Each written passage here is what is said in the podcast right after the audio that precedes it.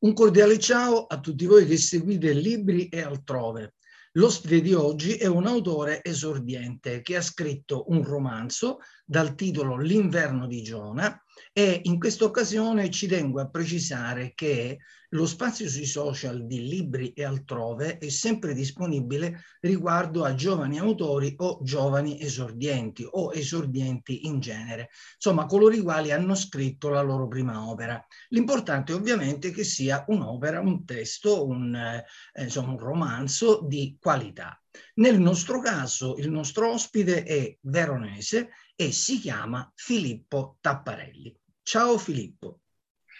Ciao eh, Sebastiano e, e ciao a tutti, a tutti, gli ascoltatori e tutti gli osservatori di Liberi Altrove.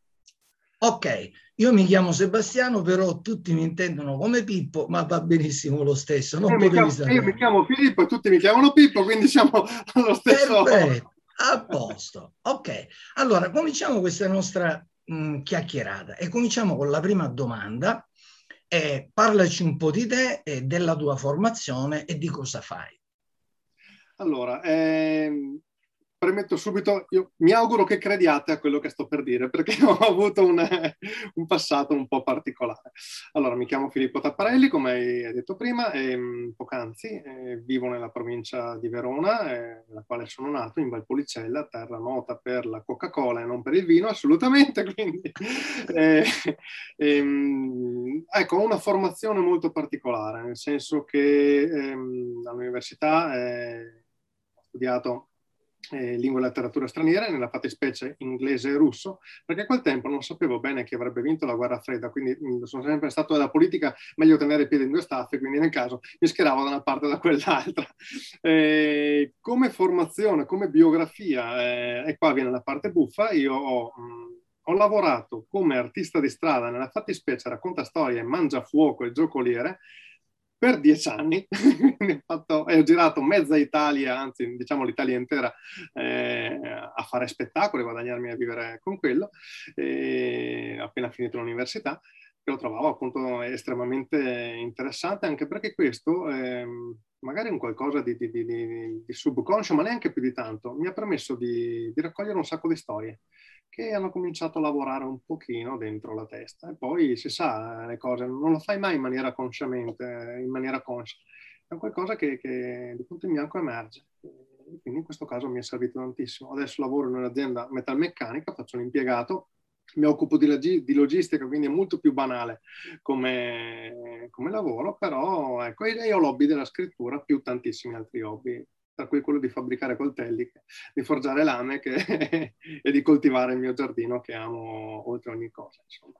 Il mio hobby eh. primario è l'attività. Eh, bene, cioè, sei, sei, un uomo che eh, oltre agli studi eh, sei stato alla scuola della vita, quindi. Eh sì, eh sì. Ok, va bene, mi fa piacere questo.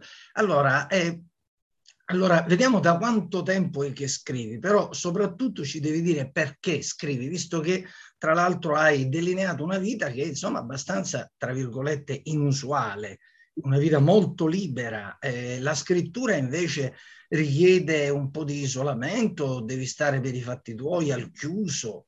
Prego. Allora, eh, io mi affaccio alla scrittura, se escludiamo i temi delle elementari e delle medie, è molto tardi. Una, un, da questo punto di vista sono abbastanza atipico. Eh, tanti miei colleghi scrittori hanno iniziato in giovane età, 15-16 anni, eh, a scrivere, a cominciare a, a comporre i primi, i primi, racconti o quant'altro. Io ho iniziato molto tardi, ho iniziato non più tardi di 12 anni fa. E, ehm, prima mi occupavo e, e, sono arrivato alla scrittura anche lì per una, una, strada un po' rocambolesca, una storia un po' rocambolesca, perché io, eh, tra le altre cose, appunto, sono eh, istruttore di scherma. Sono stato istruttore di scherma, adesso non, non, non, pratico più. E avevo tutta una serie di amici, autori che già scrivevano, già pubblicavano, che mi chiedevano informazioni su come rendere più plausibili, se scrivevano romanzi storici o fantasy, gli scontri all'arma bianca. E quindi io appunto mi prestavo come oplologo per dire sì, guarda che mh, si tira così, si tira colà, è più credibile questo, questo movimento e meno credibile quest'altro passaggio. Finché un mio carissimo amico, eh, Riccardo Coltri, scrittore di horror e fantasy del, sempre della provincia di Verona, mi ha detto ma perché Filippo non prova a scrivere qualcosa di tuo? Vabbè ok, ma scrivo già qualcosa di mio, cioè scrivo eh, i, i, suggerimenti che, di, di, cui avete bisogno. No, no, ma proprio a scrivere un racconto. Così scrissi il mio primo racconto che venne pubblicato qualche, qualche mese dopo da un editore locale e poi da lì insomma imparai che era un qualcosa che magari non sapevo fare bene, però insomma che in un certo senso mi riusciva. E da lì appunto cominciai a scrivere una dozzina di racconti, vennero fuori, uno dietro l'altro, un paio all'anno e poi a un certo punto mi saltò l'uzzolo e dire, beh, proviamo a scrivere una romanza, che fatalità è il, in un certo senso è nato dal primo racconto che ho scrissi. Mm-hmm.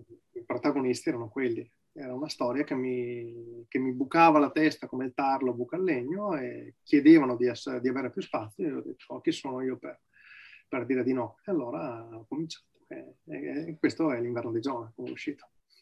Ok, infatti il testo come vedi è qua, ovviamente poi io ti aspetto eventualmente a Enna per una firma, un autografo su questo libro e riguardo a questo libro ci soffermiamo un attimo sull'inverno di Giona. Cosa ci vuoi dire rispetto a questo romanzo? Ovviamente senza rivelare troppo così i nostri eh, amici saranno invogliati a comprare e leggere questo libro. Oppure decisamente a desistere dall'idea di, di comprarlo. Non credo, non credo. Non credo perché io farò una presentazione e esorterò chi mi segue invece a leggere questo libro perché vale la pena. Prego. Grazie di cuore. Allora, L'inverno di Giona, eh, per, per, dirlo in due parole, è un, eh, è un romanzo, è stato, è stato, definito un thriller psicologico e in parte è così. Eh, a me piace chiamarlo, piace definirlo un romanzo di formazione in realtà, eh, in cui c'è anche la, l'aspetto del thriller e, e del thriller psicologico, ma essenzialmente è la storia di un ragazzino, Giona, che vive in, questo, in un paese in montagna, in una mezza montagna, non è una montagna altissima. questo paese è costantemente immerso nella nebbia, eh, c'è gelo, c'è umidità e John ha una, una, peculiarità, lui non ricorda assolutamente nulla del suo passato, non, non ha ricordi, non ha memoria lui ricorda quello che ha fatto il giorno prima, ricorda che ha sicuramente imparato a camminare, sicuramente ha imparato a, a parlare, da, da, qualcuno gliel'ha insegnato, ma non ricorda chi, né come, né, né cosa. E vive con, con, suo nonno Elvise, che è un, un, un anziano burbero, un anziano, un anziano, crudele in realtà, eh, anaffettivo, privo di sentimenti, che domina eh, Giona e domina anche l'intero paese.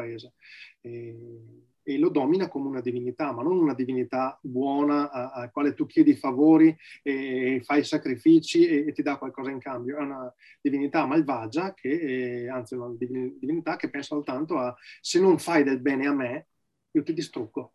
Non c'è una controparte di, di, di, di piacere che dà o, o, di, benefici che dà agli abitanti del villaggio, semplicemente li domina con, con la paura. E, però a un certo punto succede che Giona comincia, mm, il vecchio Alvise commette un errore, eh, che è quello di dare una possibilità di scelta uh, a Giona e in quel momento si sblocca un piccolo frammento di ricordo e comincia a ricordare un po' il suo passato. E in quel momento appunto inizia la caccia tra il vecchio e il, il ragazzo, perché il vecchio Elvise sarebbe disposto a tutto purché Giona non ricordi la sua vita precedente, il suo passato, sarebbe disposto anche a ucciderlo. Quindi appunto inizia questa caccia, tra virgolette, che, che è un, un, percorso di crescita da parte di Giona e un percorso di distruzione da parte di, di Elvise, eh, appunto all'interno de, delle vie, dei, dei, vicoli di questo paese invernale, senza neve, ma soltanto con, con nebbia e oscurità. Ascolta, io del tuo romanzo devo dire che mi ha catturato la tecnica narrativa che usi e mi permetto anche di definirlo, eh, di definire questa tecnica guizzante, non solo nel senso che procede velocemente a scatti, ma anche nel senso che in certe pagine manda bagliori vivi e improvvisi che a volte sono anche sinistri e quasi sempre sono molto molto inquietanti. Ti chiedo come hai fatto a sviluppare una tecnica che secondo me dal punto di vista narrativo è una tecnica molto raffinata. Non, non, credo che sia facile produrre questo tipo di scrittura in continua tensione. Eh, allora, ti ringrazio tantissimo, è una, una bellissima domanda questa. Allora, il, la mia tecnica, allora, premetto appunto che non ho frequentato nessun tipo di scuola di scrittura, ma ho letto migliaia di libri. E come ho sviluppato? Io l'ho sviluppato questo romanzo, questi, questi passaggi per sottrazione, non per, non per addizione. E nel senso che io ho immaginato la storia, ho fatto una stesura, una prima stesura, e dopodiché mi sono accorto però che non, è, eh, non era una scrittura onesta. O meglio, per me la scrittura onesta è quella che non utilizza, come diceva Carver, eh, trucchetti da quattro soldi. E se vuoi arrivare, per, per farla breve, alla, a suscitare un'emozione o, o a dipingere il, un ambiente, un, un evento, tu come autore non, non, puoi farlo perché non puoi essere nella testa di, tutti, di tutti, tutte le persone che leggeranno. Quindi è uno sforzo improbo cercare di, di, di entrare nella testa di chiunque. Quindi cosa fai? Cominci a togliere, togli tutti i dettagli, togli tutte le, le, le parti inutili fino a quando non arrivi alla, prima alla carne e poi all'osso. E lasci che il lavoro lo faccia il lettore lui coglie una sensazione, coglie l'emozione e da quell'emozione poi costruisce l'ambiente, costruisce la storia, costruisce la narrazione. Tanti mi hanno detto certe parti del tuo romanzo mi hanno spaventato, mi hanno inquietato e, e altri mi hanno detto queste parti, cavolo, quelle cose che succedono a Giona sono cose che sono successe a me. Come hai fatto a, a sapere che erano cap- capitate a me? E perché sono cose che sono capitate a chiunque. Se tu togli la carne e resti all'osso, arrivi a quel momento, a quella piccola scintilla di onestà in cui, ehm, in cui quella cosa risuona in te. Un po' come quando noi andiamo al cinema, guardiamo una scena e ci viene da piangere e ci commuoviamo, ma non perché quella cosa ci commuove, perché dentro la nostra anima ha risuonato qualcosa. Quel tipo di paura è risuonata in noi, quel tipo di, di, di, amore è risuonato in noi perché l'abbiamo provato quando eravamo piccoli o la settimana prima, il giorno prima. E per me la scrittura è questo, cioè è evocativa. Togli tutto quanto e lasci che la carne, dai, offri lo scheletro al lettore e, e, lasci che la carne ce la metta lui. Quindi per me è stato un lavoro proprio di... di rileggevo riga per riga, pagina per pagina, e dicevo no, eh, è troppo, non, non, è reale questa cosa, non, non mi dice nulla, non, non, è qualcosa di vero, è qualcosa che funziona per me, ma, ma, ma, io ci ho inventato tanto e quindi dovevo togliere tutta questa parte di invenzione e, e rimanere a questo. E spero appunto che sia funzionato, che, abbia funzionato questo metodo. Ma, eh, mi sembra, mi sembra, di avertelo detto che, ripeto, questa tecnica narrativa mi sembra molto molto raffinata e si vede che non è il risultato di improvvisazione, cioè il lavoro che tu adesso hai detto di aver fatto dietro questa scrittura eh, lo conferma, insomma. Io mi permetto anche di dire a questo proposito che ho trovato il tuo romanzo, eh, mi piace molto usare questo aggettivo, molto labirintico è ovviamente labirintico fin quasi alla fine, non è tutto labirintico. Io però vorrei capire eh, cosa hai voluto rappresentare con questa impressione di labirinto e quindi a volte anche di asfissia del protagonista, perché il protagonista a volte è come se vivesse in apnea, stesse per asfissiare. Eh, ho voluto rappresentare in un certo senso eh, il, il, ventre materno, nel senso, eh, quando noi siamo eh, nel ventre materno, appunto, siamo in una situazione di, di costrizione, una situazione di, di, di, piacevole per l'amor di Dio, fino a quando appunto non, non arriva il parto, e, nel quale subiamo probabilmente il, le, le, l'evento di maggiore stress eh, prima della morte. Il cambiamento totale di paradigma. Siamo chiusi e poi siamo in un universo che prima siamo in un universo controllato, dopo siamo in un universo invece incontrollato e incontrollabile perché gigantesco, dove, dove gli eventi che capitano sono totalmente imprevedibili, anche quelli che apparentemente sono più prevedibili. E, ehm, mh, mi sono basato su, eh, beh, su vari studi eh, psicologia, di, di, di, psicanalisi per arrivare a, a, appunto, a rimuovere tutti gli strati fino ad arrivare al alla parte appunto focale che, che, è quella del nucleo. E, mh, è labirintico anche perché ho voluto rappresentare eh, in un certo senso anche quello che è il, il villaggio, il, il, paese in cui è ambientato, una serie di vicoli stretti dove è appunto immerso nella nebbia, dove ti volti e, e, vedi un ambiente, ma l'istante dopo è cambiato perché la nebbia cambia tutti, cambia tutti il panorama, cambia, cambia, tutti i dettagli. E I vicoli sono stretti, le case sembrano quasi crollare una sull'altra, appoggiate. E, mh, sembra un cervello questo, questo paese. Fatto divertente, se una persona, un esperimento che, che faccio fare a tutti, se eh, noi prendiamo Google Maps eh, oppure anche Google Earth e proviamo a guardare mh, mm, il pianeta Terra, zoomando, e, e scegliamo la notte come, come, ambiente, noi vediamo che le città sono dei punti luminosi collegati da tutta una serie di strisce luminose, che appunto sono le strade e, e le autostrade che portano a queste città.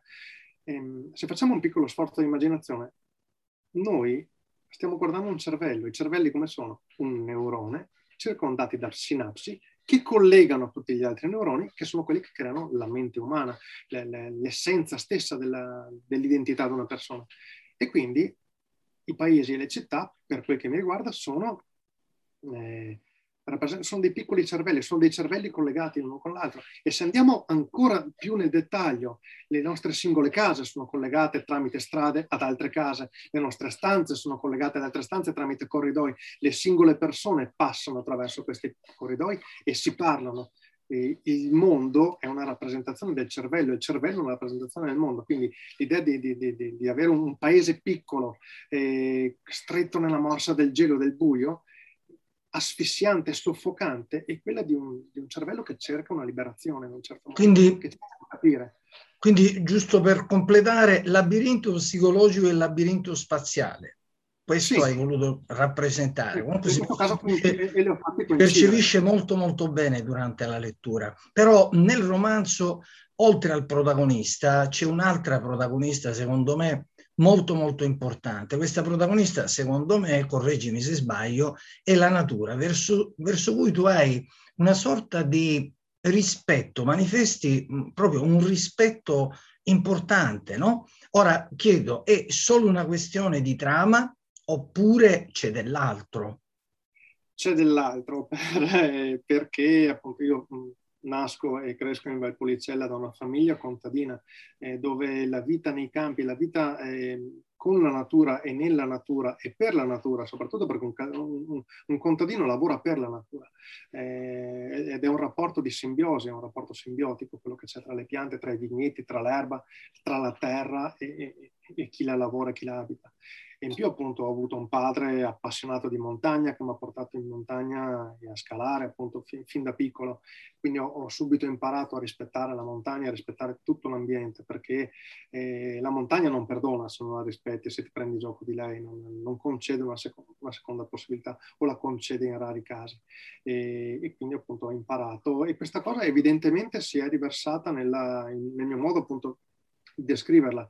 E quando ci cresci appunto con, con, le dita sporche di terra e, e, quando il primo odore che senti è quello della, è quello della terra, è difficile appunto staccarsene e, e, e, fare qualcos'altro, pensare a qualcos'altro. Io sono nato con la terra, con le dita sporche a correre per i campi, quindi questa cosa si è riversata in quello che scrivo. Non potrebbe essere altrimenti in realtà. Quindi è un tributo alla natura perché ci sono delle descrizioni che veramente si vede che sono fatte da chi ha osservato con molta attenzione questa natura, perché tu poi riproduci all'interno del testo quello che si vede hai osservato realmente, perché hai filtrato non solo con l'animo ma anche con, diciamo, razionalmente. Ed è quello, insomma, che penso tu abbia detto. Sì, Quindi questo amore per la natura. Sì, e ti dico, farei fatica a scrivere una, un romanzo ambientato soltanto in una città, per esempio, perché è un'esperienza che non ho avuto. Non ho avuto l'esperienza di vivere all'interno di una città dove, dove, i campi, dove la natura è all'esterno. Non mi è mai successo, quindi mi dicessero scrivi un libro che parla soltanto della vita cittadina, direi cavolo, è un, è un problema, dovrei, certo. dovrei, dovrei, trasferirmi per, per viverci un po'. Ascolta, se tu dovessi mh, mettere in una categoria il tuo romanzo, come genere, il tuo romanzo, a che genere apparterrebbe? No, no, non è stato facile per me inquadrarlo in un genere e un po' di esperienza nel campo ce l'ho anche come insegnante, ex insegnante di lettere. Guarda, se ti può, se ti può consolare eh, è difficile anche per me, non, ma, ma, non per, eh, per, una questione di, di arroganza, eh, da dire appunto non, non, il mio libro non appartiene a nessun genere, ma in realtà perché proprio non saprei inquadrarlo, cioè l'ho letto tantissime volte, sia per scriverlo anche per, per dopo per parlarne durante le presentazioni. Mm, eh, sì, potrebbe, è, appunto, è un romanzo di formazione psicologica, non, non, saprei descriverlo meglio, con degli aspetti, con degli aspetti truci, perché del resto la vita è truce anche, eh, la vita è, la vita è, è feroce, è efferata spesso, eh, ed è tanto buona tanto, tanto quanto è crudele. Eh, quindi questo romanzo non posso neanche definirlo come un, eh, un thriller, perché sì, ha degli elementi di thriller, ecco, sì. sì. Decisamente. decisamente non, sì. sì. perché ci sono, ci sono morti e c'è, e c'è vita, però è anche la crescita. Ma soprattutto anche perché tu inneschi questa tensione continua nel, nel lettore, no? E quindi io sono stato sempre lì lì e, tra l'altro questo innesca anche il desiderio di portare avanti la lettura, no? È una, un una thriller psicanalitico. Sì. È un thriller psicanalitico più, per, più che psicologico. Ecco. Va bene. È una cosa un po' creiamo questa nuova categoria. La dimensione del thriller, sì. Eh, dunque, a questo punto della, dell'intervista, quando noi già abbiamo conosciuto un po', ovviamente 20 minuti sono pochi, conosciuto un po' l'autore o l'autrice, conosciuto un po' il testo, eh, noi chiediamo ai nostri ospiti, eh, anzi proponiamo di scegliere tra due personaggi letterari che sono famosissimi a livello planetario e che sono tra l'altro molto diversi tra di loro. Ora, in questa circostanza ti chiedo di scegliere tra Ulisse e Pinocchio. Tu chi uh, sceglieresti dei due? Eh, bella domanda, davvero. Eh, Ulisse è il mio amorazzo di gioventù, è il mio, è il mio amore di gioventù, perché è un personaggio che, che ho amato tantissimo. Però, però, Pinocchio, alla fine scelgo Pinocchio perché il viaggio di Pinocchio è un viaggio iniziatico molto, molto bello, un viaggio che, che parla appunto della trasformazione di, di, una, di una, persona, di, da, anzi da oggetto inanimato, anzi da oggetto inanimato a oggetto animato a essere umano e ci passa attraverso tutte, tutte, tutte le fasi della vita, compresa quella della morte, della rinascita.